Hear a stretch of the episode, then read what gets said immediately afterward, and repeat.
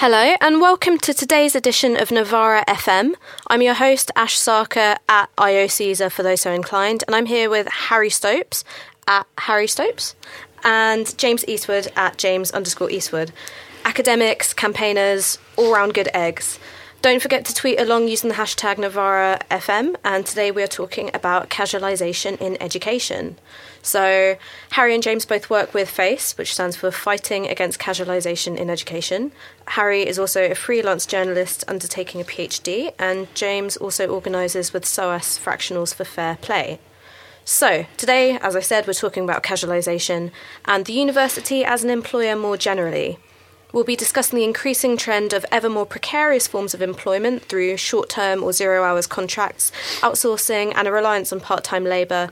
Within the context of wider attacks on workers' rights, the implementation of a metrics and management logic in higher education, and of course, the manufacturing of labour crises in public institutions as a means of furthering an agenda of privatisation and marketisation. And just for a bit of hopefulness. We'll also be talking about possibilities for resistance and the potential for new radical tactics in workplace organising. So, the last fortnight has seen massive developments in regards to all this stuff, both nationally and globally. And hopefully, we'll be able to mull over some of the connections or at least act like we're making some sense out of some of these developments. Um, just a quick rundown of some of the more recent stories. There's been the release of the Government Higher Education Green Paper. There's been a student occupation of SOAS about outsourcing and course closures. Big up SOAS Occupation, by the way, they've been great.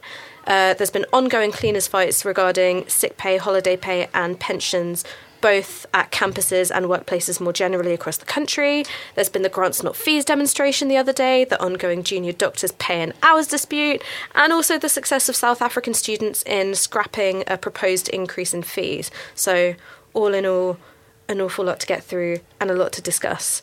Um, but I guess we should start with the basics. So, Harry, if you could explain to us a bit about what casualisation is and how it's been manifesting in UK higher education.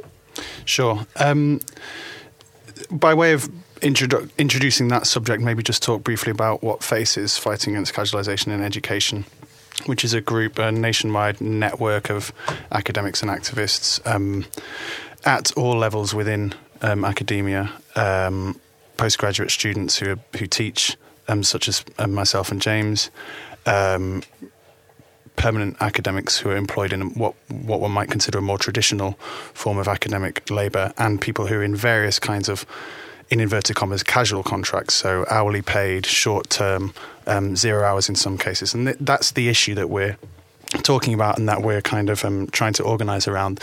The notion that um, or the fact that in fact I, I should say that um, uh, employment conditions, pay pay conditions, hours, and so on in higher education are being eroded. They're becoming less secure, less permanent, and more precarious. And obviously, these these issues, as you said, are not um, uh, isolated within education um, there. I mean, the, the, same trends are more advanced in further education, for example. They're more advanced in schools, although I don't know a lot about that. But I mean, there's a lot more supply teachers and agency working in high schools and primary schools and so on. And obviously, these issues are very present in other other sectors of um, of work, other forms of work, and um, not just in the professions, and in fact, especially not in the professions, obviously. So this is part of a much wider issue. So when we talk about casualization, we're talking about um, uh, obviously, as is as is implicit in the um, in the word, we're talking about a process and, and an erosion over time, which is which we need to sort of historicize, and we need to think about where it fits into larger changes in um, the economy, large and specifically in uh, labour conditions. So that's where we're coming from as a starting point.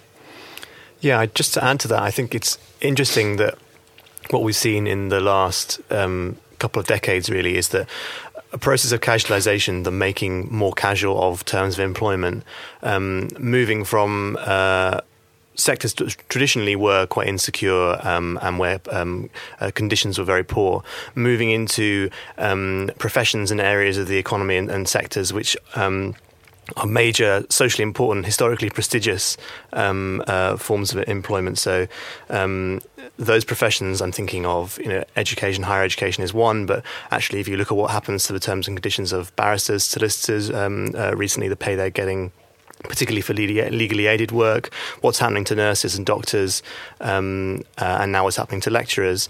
Um, I think what's particularly telling in recent years is the way that trends which are historical and which have always existed in the history of um, uh, the struggle between um, labour and capital are um, encroaching on um, sectors which we don't historically think of as precarious, but which are in fact now increasingly and almost normally so. I mean, what would you make of a criticism that says the way in which this is being framed sounds a bit like, well, my parents were middle class and I went to university and I expected a stable middle class professional existence coming out of that. Um, is there a way to frame this where um, an analysis of casualization isn't implicitly a complaint that class reproduction isn't happening as it ought to. Absolutely. I don't want to give the impression that I'm somehow, uh, because of my white middle class uh, male privilege, I'm entitled to a kind of a permanent, secure job.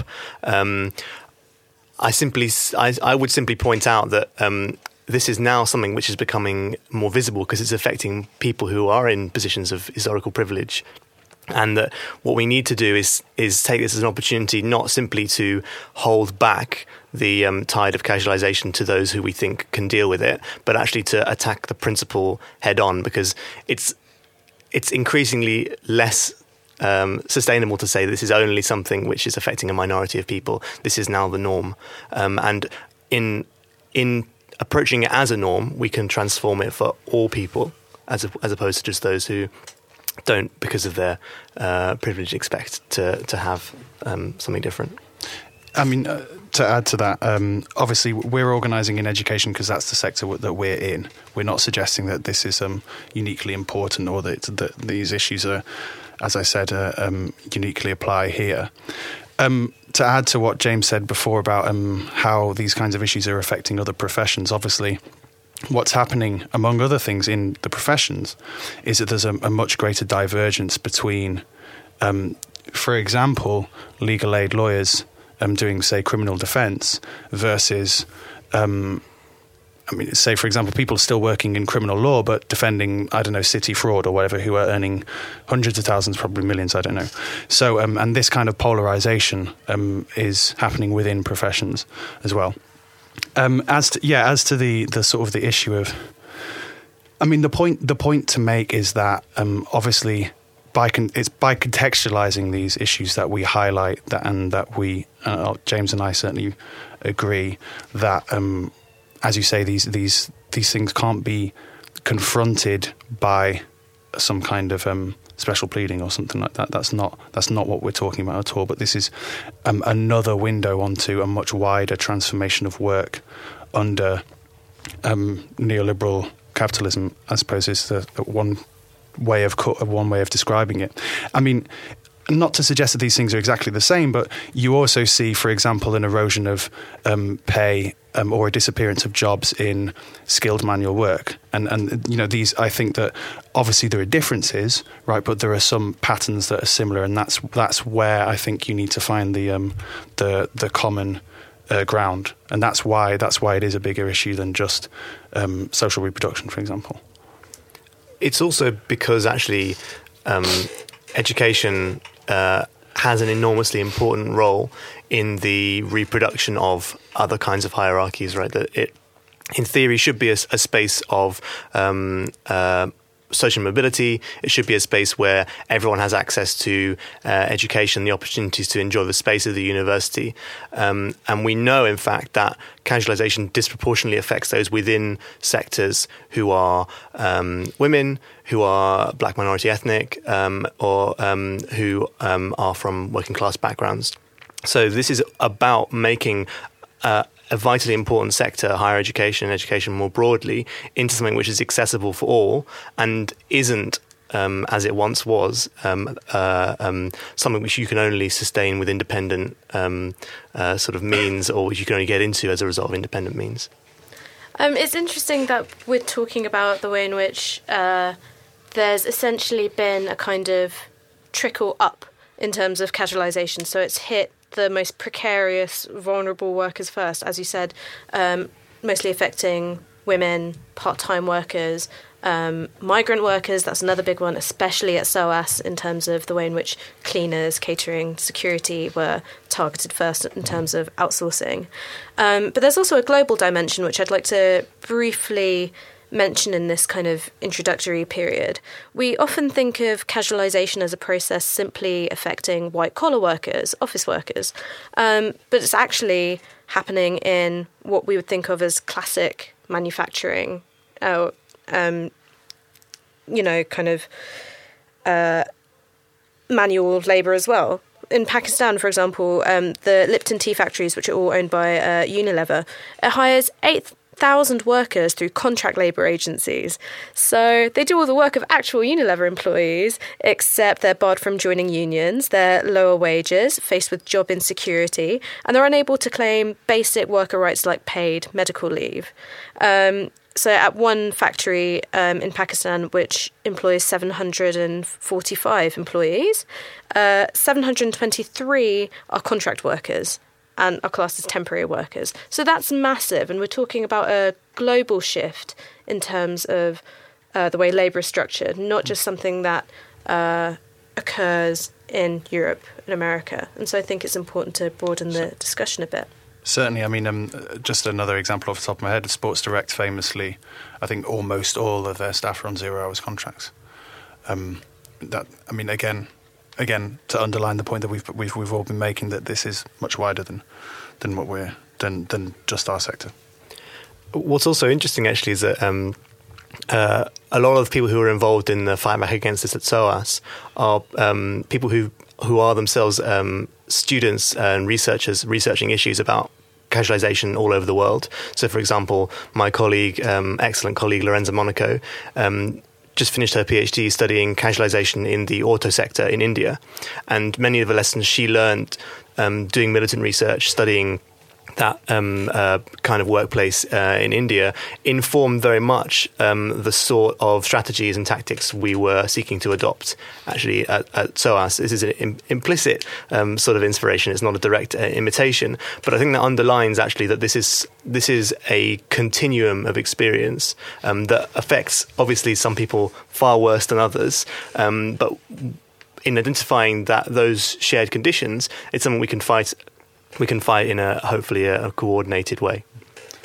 And it's interesting. It's interesting that James mentions that because that sort of speaks to an issue that that, that uh, you know we've talked about before, and I think it's very important, which is that one of the things that we're sort of confronting here, um, in terms of organising within um, education and especially within higher education, is there's a there's a it's very common for academics to think of themselves as special, and that's something you already alluded to. Not just in terms of I'm special because I've been promised X, Y, or Z, but also I'm special because you know I work with my brain and, and I'm so clever and so on.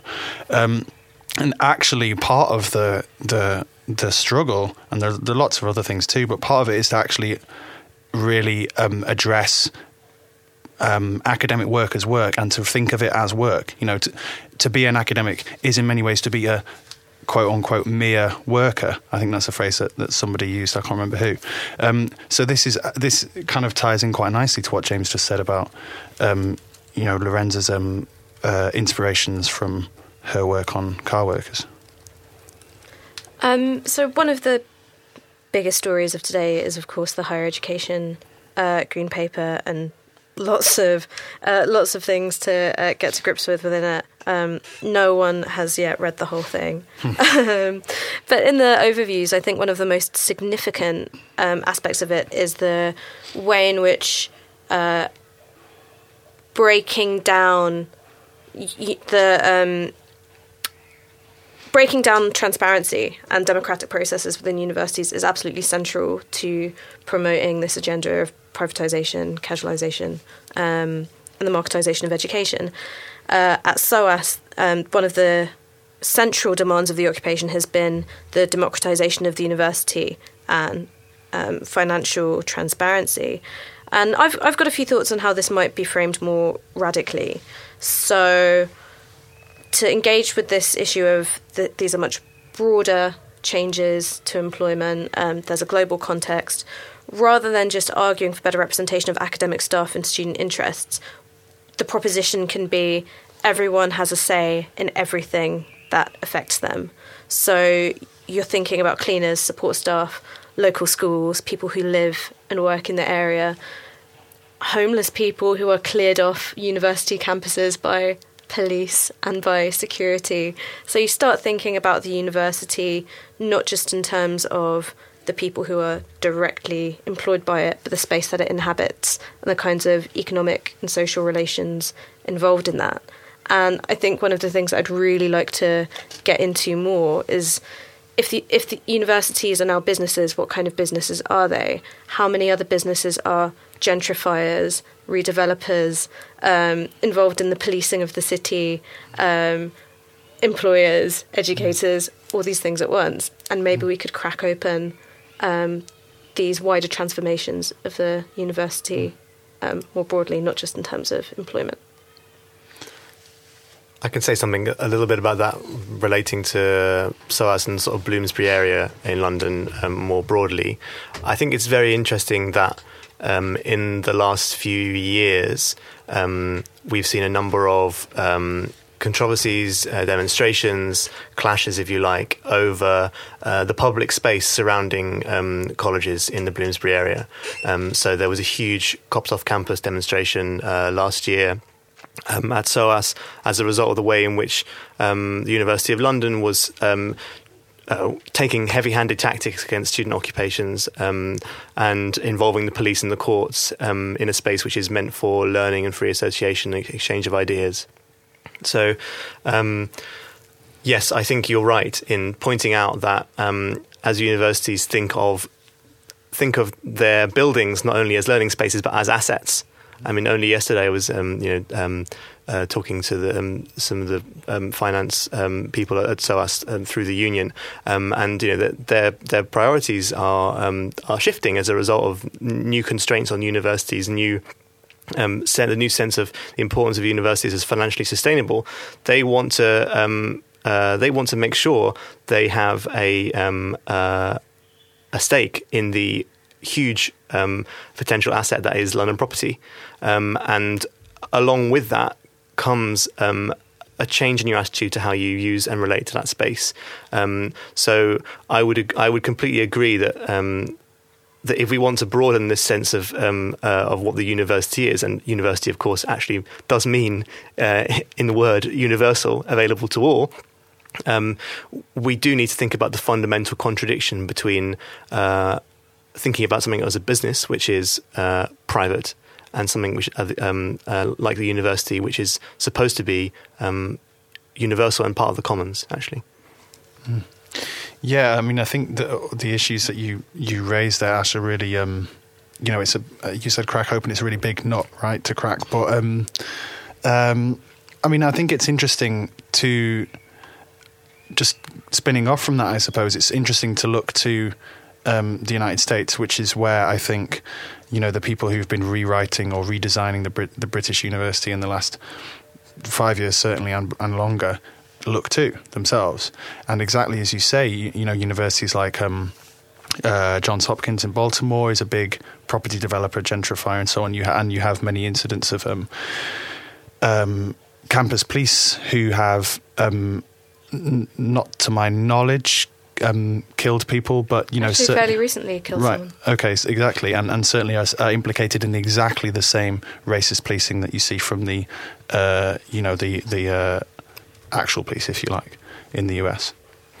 Another example, which came to my attention only yesterday through my um, my supervisor, um, was a demonstration that took place um, in University of Minnesota, which had invited um, uh, as um, a speaker um, Professor uh, Moshe Halbertal, who is an Israeli academic uh, who's deeply involved in the writing of the Israeli military's um, uh, ethical code and is in many ways an apologist for um, Israeli war crimes.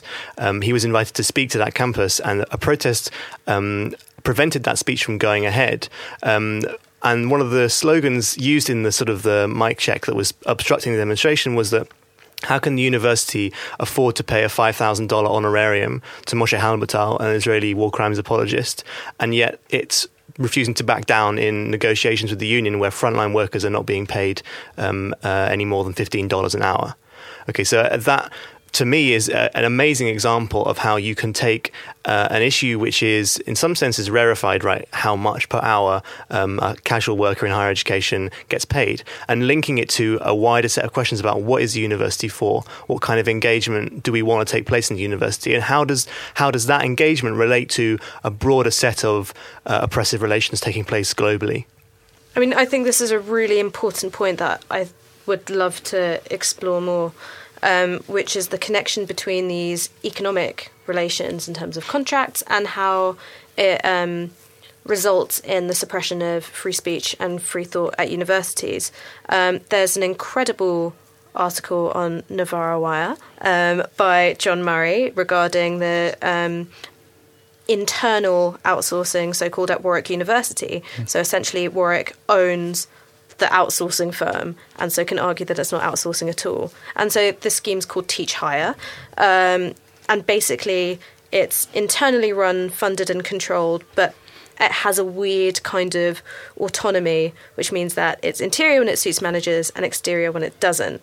Uh, one of the things that uh, Murray points out is that it won't be directly employing anyone. Instead, academics will be given the chance as candidates to enter into a contract of service for each assignment and it's it's really bizarre when you look into it. Um, they will literally be denied the right to any formal employment, and they can be dismissed at any mm. time for any reason. Um, it's interesting you brought up Teach Higher. Um, the good news is that um, that's what you just said isn't quite true anymore in the sense that oh, Teach Higher has basically been scrapped, and um, basically because of a very successful, very quickly mobilised um, campaign at Warwick, and um, and uh, through Face and others, but especially the, the, the colleagues at Warwick.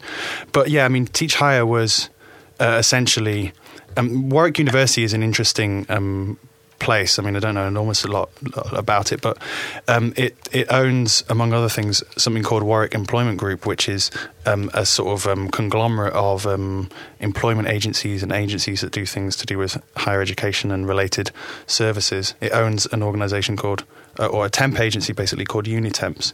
And Teach Higher was supposed to be something to be added to the Warwick Employment Group stable of organisations, which would basically be exactly as you say, a temp agency for academics. So when um, Teach Higher was kind of um, you know discovered, or we kind of first started, to, you know, the website went live and so on in roughly kind of Aprilish of this year, there was a sample um, contract of um, well, not employment, because it explicitly stated that one wouldn't be an employee, one would be a worker, and that's a, very specific kind of an important distinction in terms of the rights that you have, specifically around, I think, um, unfair dismissal. So uh, exactly as you say, I mean, one wouldn't be employed, um, one would be a worker, one could lose one's job at any time, and so on and so forth. And this was, um, I think, in a way, this was the most stark example of, you know, um, casualization. And I think it, again, going back to this idea that academics are special, um, I think that's sort of one of the reasons why it was quite easy to put pressure on Warwick to back down on Teach High because it looks bad for the university to imply that it's that its teaching staff are um, kind of disposable in that way, even if actually it thinks that. I think it wants to be more subtle about it. But that, um, but it's interesting, you know, the, the notion of being employed for a private organisation like that. There was a, a colleague um, who was at Warwick. Uh, well, I probably still is at Warwick, as far as I know, who was employed to do some work um, through Unitemps, which is the uh, employment agency at work that does exist, which usually is used for support staff and administrative, clerical and administrative staff. But she was doing some teaching through Unitemps, and during the last set of um, strikes, she went on strike um, and lost her job, and um, um, basically didn't have a, lost her job for going on strike, which would be um, illegal were she an employee, but she wasn't because she was a worker employed through this arm's length um, subsidiary, which wasn't the university. She was employed by Unitemp. She wasn't employed by the university. So that's an example of why and, and how, um, for example, uh, trade union rights are obviously very pertinent when it comes to outsourcing and stuff like that. I mean, this links back to what's been going on at SOAS, which hopefully, James, you can explain a bit more about. When I'm talking about freedom of thought, freedom of expression, these aren't just academic freedoms, these are political ones as expressed by workers within um, their place of employment. So, if you could talk a bit about what's been going on and how these things link together at SOAS? Sure. Well, SOAS is in a, I think, a very interesting place right now. I would go as far as to say it's um, sort of on the front line um, of the battles being fought in higher education. Anyone interested in what's going on in higher education in the UK um, should come to SOAS, find out what's going on, um, because I think it's um, an enormously revealing um, uh, uh, confrontation that's going on effectively uh, there right now. we we have a student occupation which has been in um, uh, in one of the corporate spaces okay of um, of SOAS um, for um, uh, a number of weeks now. And this is a space that's normally used um, uh, for sort of corporate functions for um, uh, for renting out for generating revenue through um, through that. Not what we normally think a university is um, uh, is meant to be doing. And as at Warwick, for example, they're developing all these umbrella groups and subsidiaries through which to generate revenue. Okay, so it, it, this, the very act of occupying that space is is attempted to to, is attempting to raise a question about what is the university for.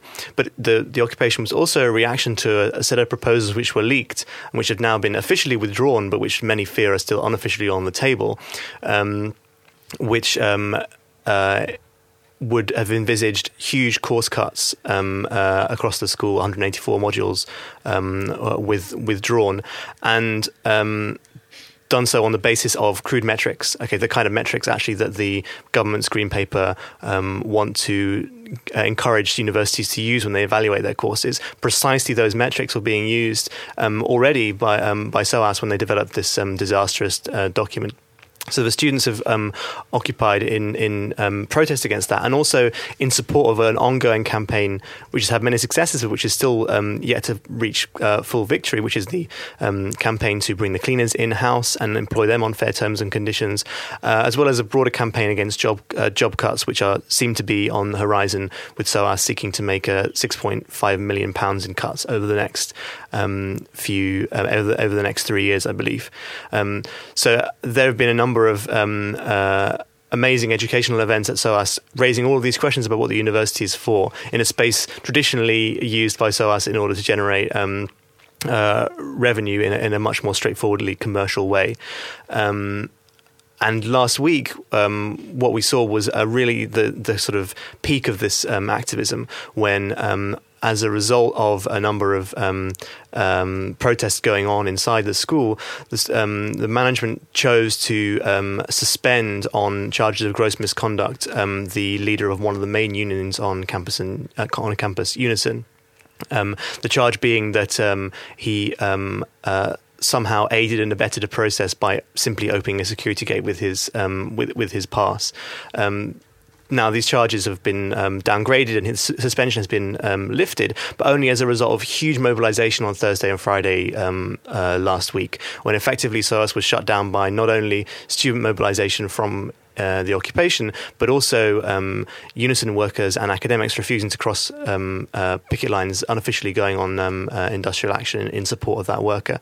And only this week that's been that decision's been been reversed, and I think we have a real opportunity now to start to have a different conversation about what kind of institution um, SOAS is. This is something I'm particularly interested in. Um, hopefully, someone wants to pick up on this thread of was this form of mobilisation essentially a wildcat strike supported by academic staff, support staff, going from some of the most senior academics to some of the most precariously employed people in the university, as well as students, obviously, and interested parties in the area.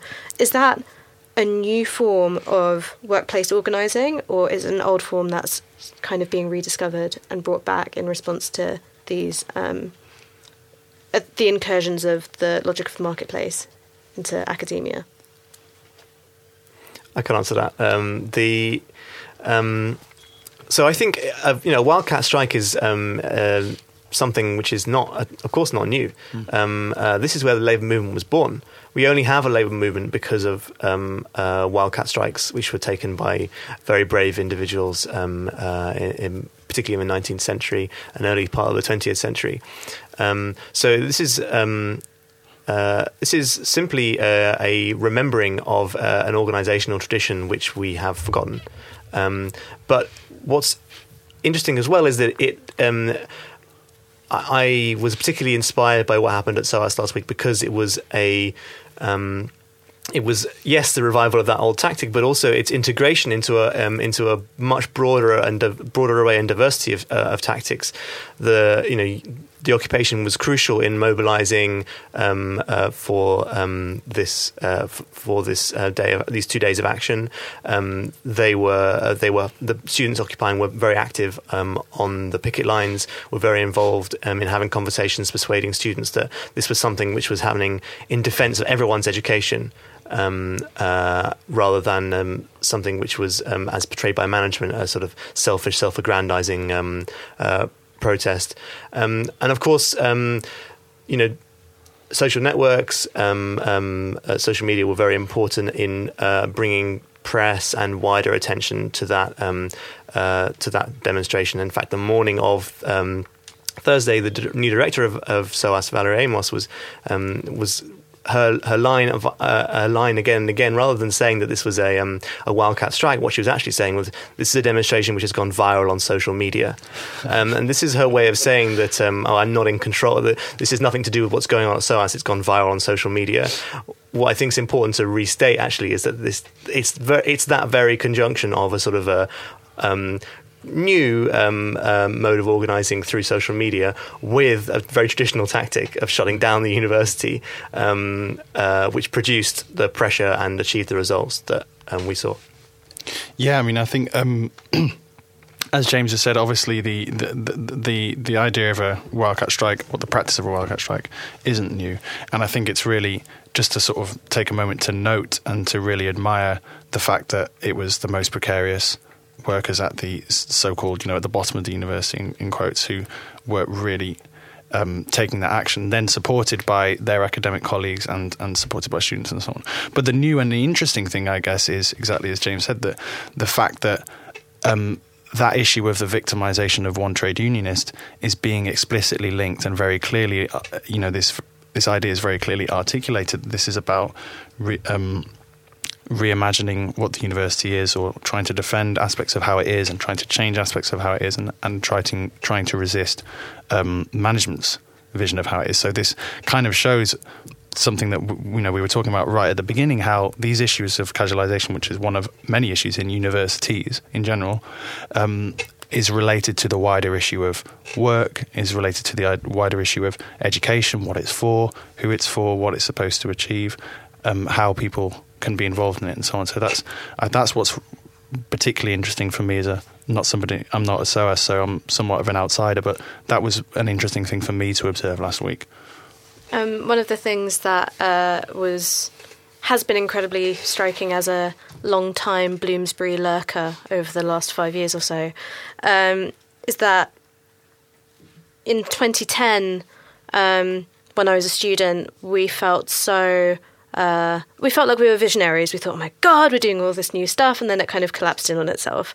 And then when you looked at where afterwards momentum came from, uh, where exciting political radical action came from, it wasn't from students and it certainly wasn't from academics. It was from um, outsourced cleaners. And some of the most exciting things that I'd seen were the Tres Cosas uh, protests and the strike action that happened.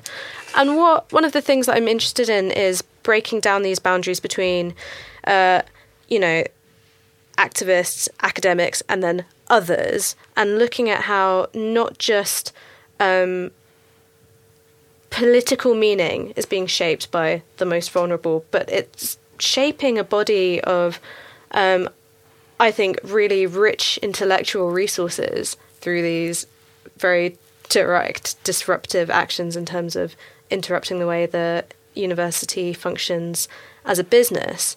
Um, I don't know about you guys, but I honestly don't think that there would be such a strong emphasis on um, the issue of borders and border enforcement at universities had it not been for especially SOAS cleaners who'd been victimised a few years ago on that very issue. Um, and if we're talking about what the university is for, um, could one or both of you maybe expand on the way that these political actions have been transformative in breaking down these divisions between activists, academics, and others? Yeah, I can say a bit about that. I um, so the the evolution of the or the sort of um, transformation of a kind of a student mobilization in 2010 into something a bit uh, a bit different, and I think richer actually um, in the struggles you're seeing going on at the moment.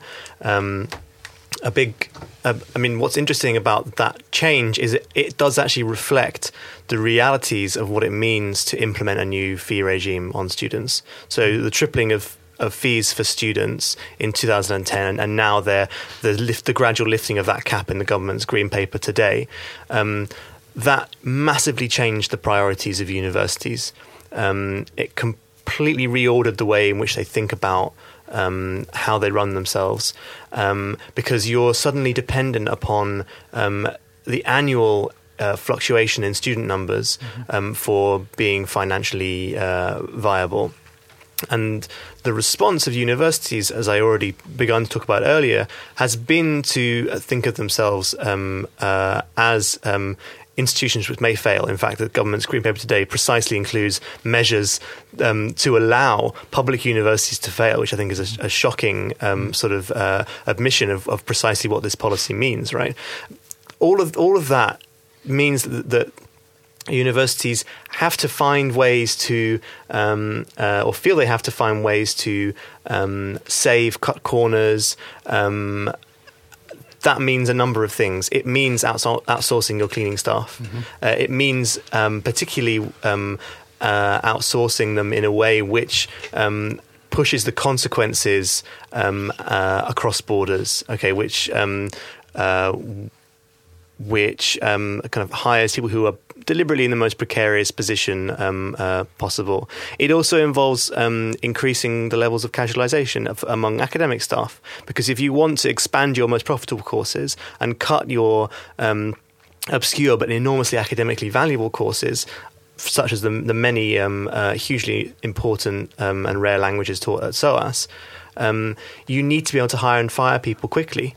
Um, uh, and that's where the pressure is coming on universities to shift their model of um, uh, model of employment. So this change that you describe is a result of um, learning through struggle about what exactly the consequences of fees have been, not just for students, but for all those who move through the university as a space.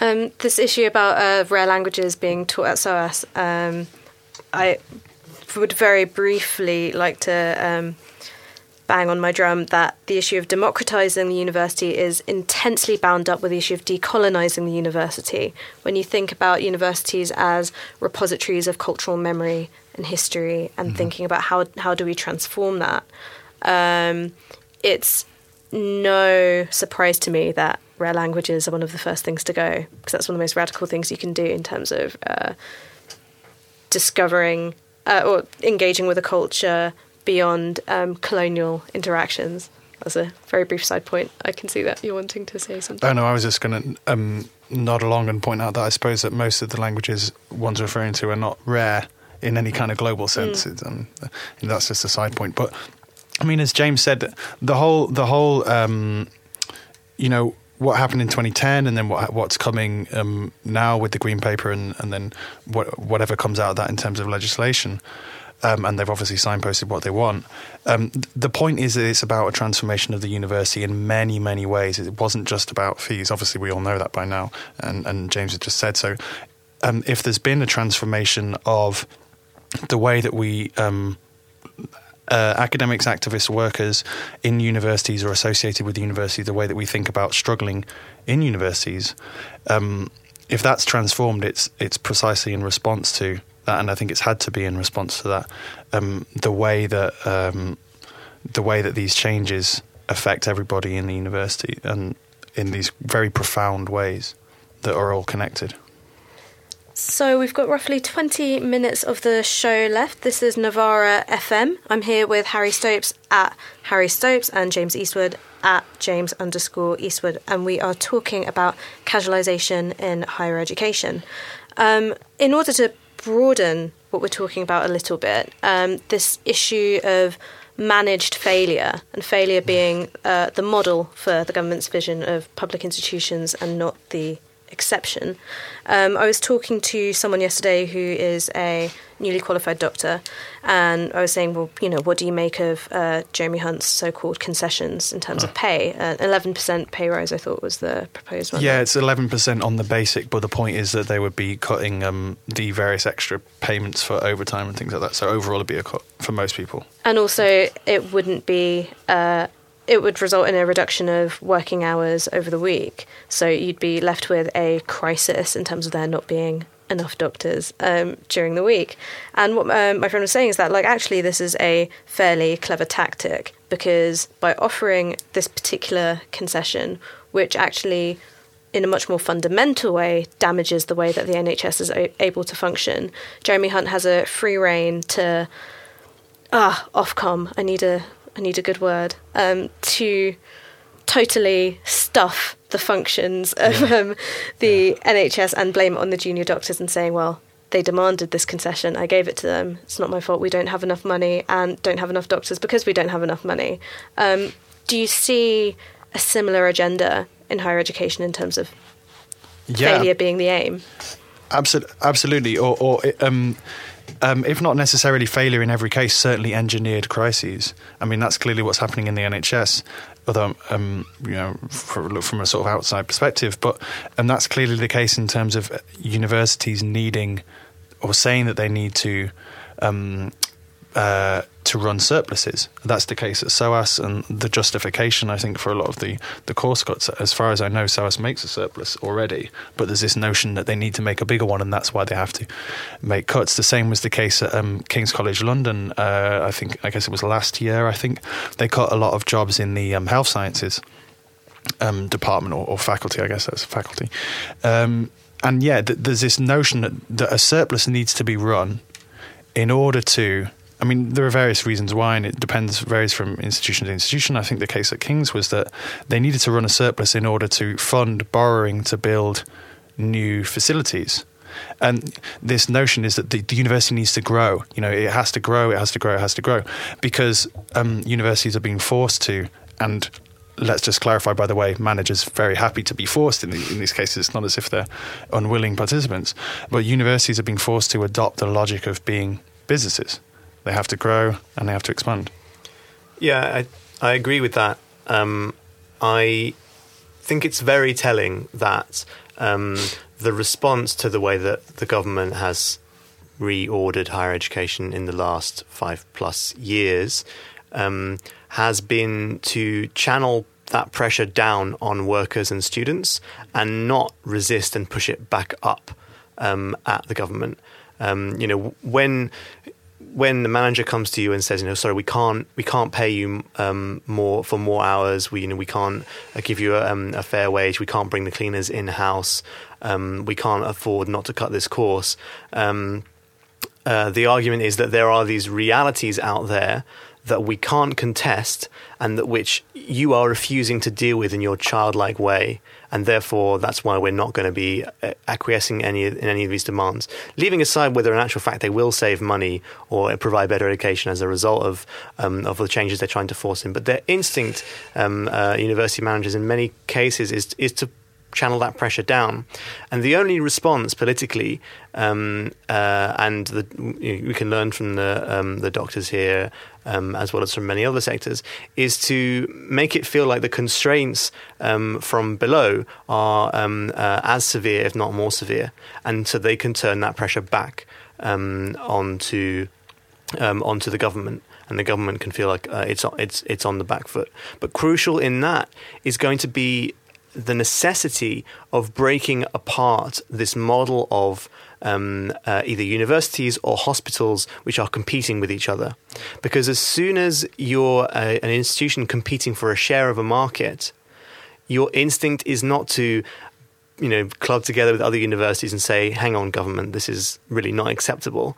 Your instinct is to say, well, who can do the least worst out of these changes? And actually, some universities um, who are, um, historically speaking, well placed, um, do very well out of the um, the new fee regime because it brings in um, huge sources of, of of revenue. So, I think breaking apart the sort of imposed silos um, that that get generated as a result of this model of, of higher education is an important part of the way in which we push back. I mean, I'd agree with everything that, that James has just said.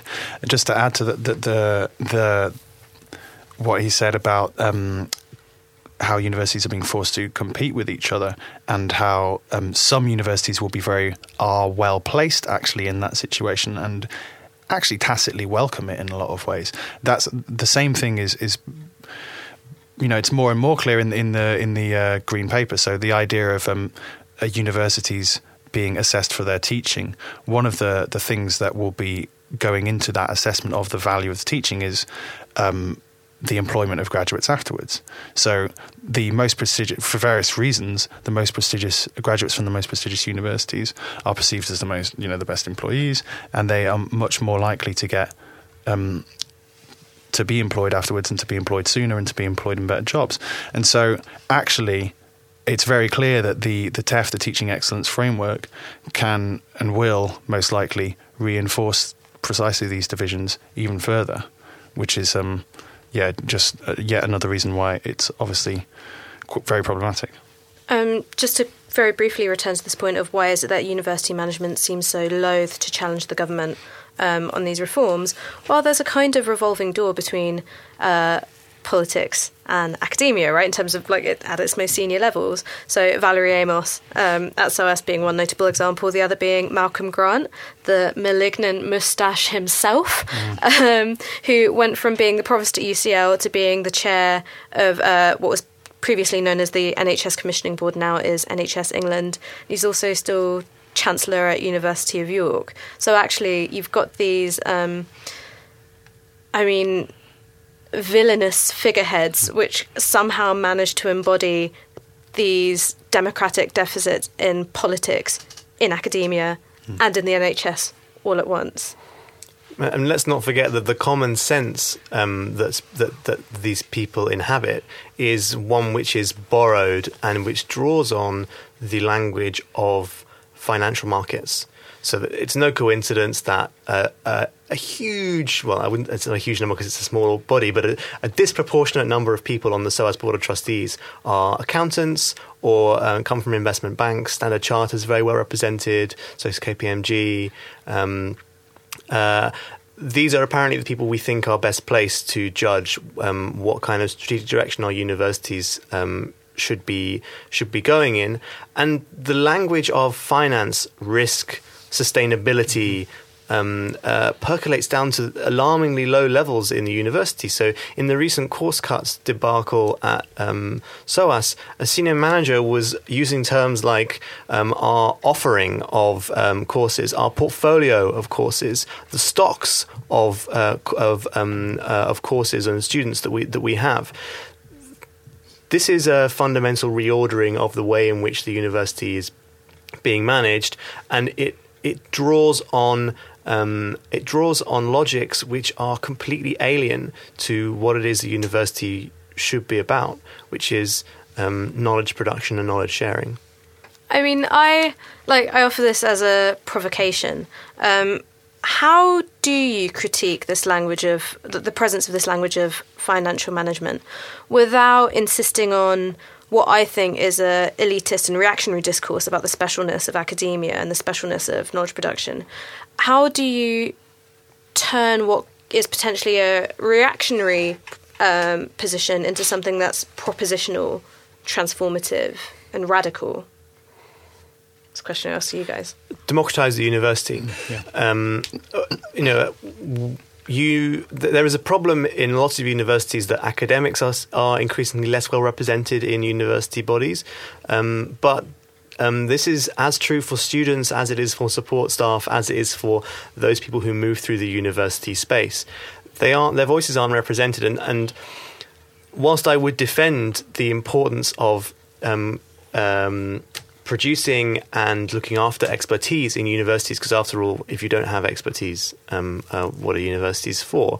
Um, the way in which you can frame these, um, uh, frame an alternative language, which doesn't sound elitist and I know best because I work with my brain, um, is by making it a genuine conversation between um, students, and um, uh, and teachers between and between students, teachers, and those who work um, around then, and that means I, I, don't think you can easily easily resolve um, where you know this question of um, activism versus academia or worker versus scholar, all, all, these things. These these categories we have them, um, but our job should be to problematize them constantly. Um, they're, they're, terms that are useful, but which constantly need to be challenged and, and, and, and thrown back. So the way to make this sound like um, a battle between two sets of experts, one academic and one technocratic, politicians and, and financiers, is to uh, open it up to a, um, a wider community of people.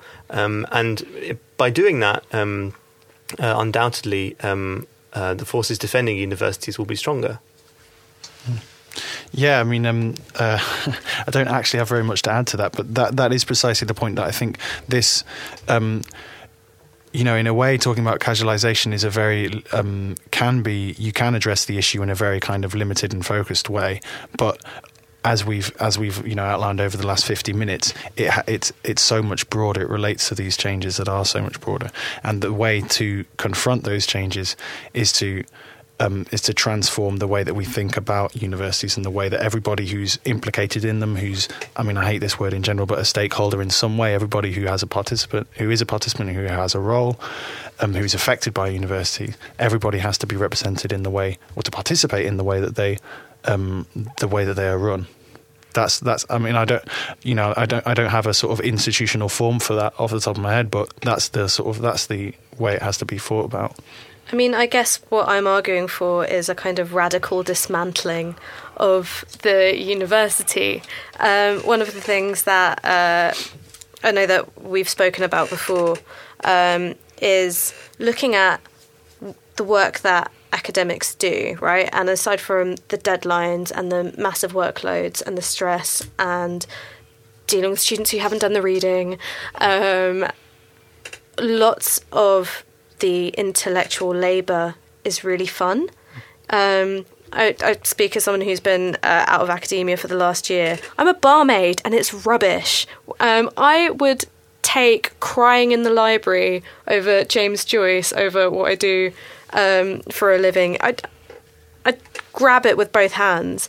And one of the propositions I think we need to have is saying this intellectual labour that academics do should be available to everyone mm. as intellectual leisure. Mm. Um, and you need to open up the spaces and the resources of a university um, rather than emphasizing the specialness and the separateness of the university.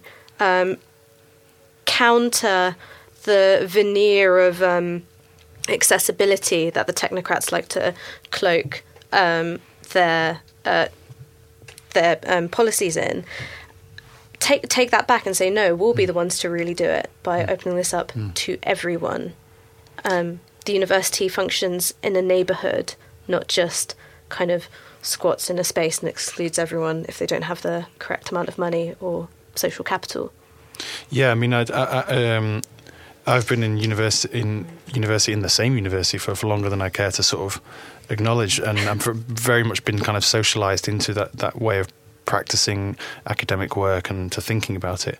But I agree absolutely with what you said. I don't I don't know how to sort of achieve that democratization of the university, but it's really I suppose I'd come back to the the the point James made and I echoed earlier, which is that there needs to be, among other things, there needs to be this um, a total doing away with the idea that there are people who manage the university, people who work in the university, and people who essentially you know, are customers of the university because that's essentially how students are sort of thought about in terms of how it works, and that's probably been the case for a lot longer than you know since the new fee, and has been the case for a lot longer since before um, the new fee regime. So. Um, I don't really know how to sort of make those changes or how to think about those changes, but that clearly is, you know, when we talk about um, trying to resist casualization, we're not wanting. It's not just about returning to an older model of secure permanent work for academics, but still in this very hierarchical institution. It's uh, certainly for myself, it would be about um, doing away with hierarchies as well. So it's, it's, there's a much wider conversation to be had. It's not just about defending a model of. It's not just about. I mean, if we can sort of broaden this more generally, it's not just about returning to the, you know, the thirty glorious years and and the, the post-war settlement of what the public sector is or what work is and so on. It's also about transforming it, which is a much wider conversation and don't have any of the answers. But uh, want, you know, that's the conversation to have, I guess. So we've got five minutes left of the show. You're listening to Novara FM on Resonance 104.4 FM. Um, I'm Ash Sarkar. I'm here with Harry Stopes and James Eastwood. Five minutes left. We've covered an awful lot of ground. Um, I would really like to hear your not necessarily final thoughts, but maybe your circuitive summing up kind of thoughts. Um, and also mention the conference that I know is mm-hmm. coming up on fighting casualisation in education. So, I think what having having this conversation's been really eye opening, actually, even for me. Um, sort of thinking through these issues in a very explicit way. It's very healthy. Um, that challenge that Harry alluded to just now is actually for me really central. Um, because we need to think about um, not simply a return to how things were, um, because things were never actually um, that great in all kinds of ways, but um, a, a, redevelopment of um, what kind of a university we want. Um, and we need to start contesting the terms on which we organise the university as soon as possible. so I I think I would encourage those who are involved in universities, um, uh, who are maybe on precarious contracts, who have colleagues who are on precarious contracts, um, who are studying at universities and see uh, around them people working on um, on in these in these conditions, to engage um, with these issues and help us to learn from each other about how um, casualization relates to what the university has become and is becoming um, and to enrich the way that we struggle against it. Um, because unless these conversations are broad um, and involve these sort of wider historical um, global perspectives, the alternatives we offer are going to be um, as stale as the um, uh, um, the models that we are trying to uh, replace. Yeah, absolutely. Um, the conference that, that you alluded to, Ash, uh, I'll just talk about that and then perhaps offer some final thoughts if I can try and be summative. Um, the conference is two weeks tomorrow, so on the 21st of um, November at UCL. And there'll be a range of speakers talking on um, trying to break down these the questions that we talked about, addressing most of what we've talked about here, and trying to work through going from the, if you like, the meta demand of end casualization to, on the one hand, some more kind of concrete demands in the here and now, which are more aimed at how universities operate, you know, now rather than how they might eventually be. Um, but then also thinking about what, what it is that we're envisaging um, in a kind of in a wider global sense. So what is what is it what does it mean to be fighting against casualization? That's what the conference is about. So it's the 21st of November. Um, it's at UCL. You can find out about it on our website, which is fightingcasualization.org. Um, I think we've got like a minute left, right? Mm-hmm. Um, so I guess, I guess I'll leave it to you to sum up, Ash. But um, I've, yeah, I think this conversation has been really um, illuminating because it um, touches upon these questions of of which something that comes up again and again in Novara, I think, and I you know listen to Novara pretty much every week. This this sense that we can't just we can't just contra you know what, for example, the Labour Party or lots of people on the left in Britain talk about, which is trying to get back to how things were. We've got to think about how they should be and could be and will be in the future, and that I think is the challenge that I'm interested in. Okay, I mean, in summing up, I guess uh, I would offer three propositions. One is dismantle the university. Failing that, decolonize the university. Failing that, democratize the university. Um, but that's just because I'm no longer in the university and I can articulate things in quite a vague way. That's quite fun. Um, thanks so much, everyone, for listening. Uh, thank you, Harry and James, for coming on. You guys have been fantastic guests. Don't forget to tune in next week. And if you liked this content, why not subscribe to Novara Media by going to support.novaramedia.com? Thank you. Bye.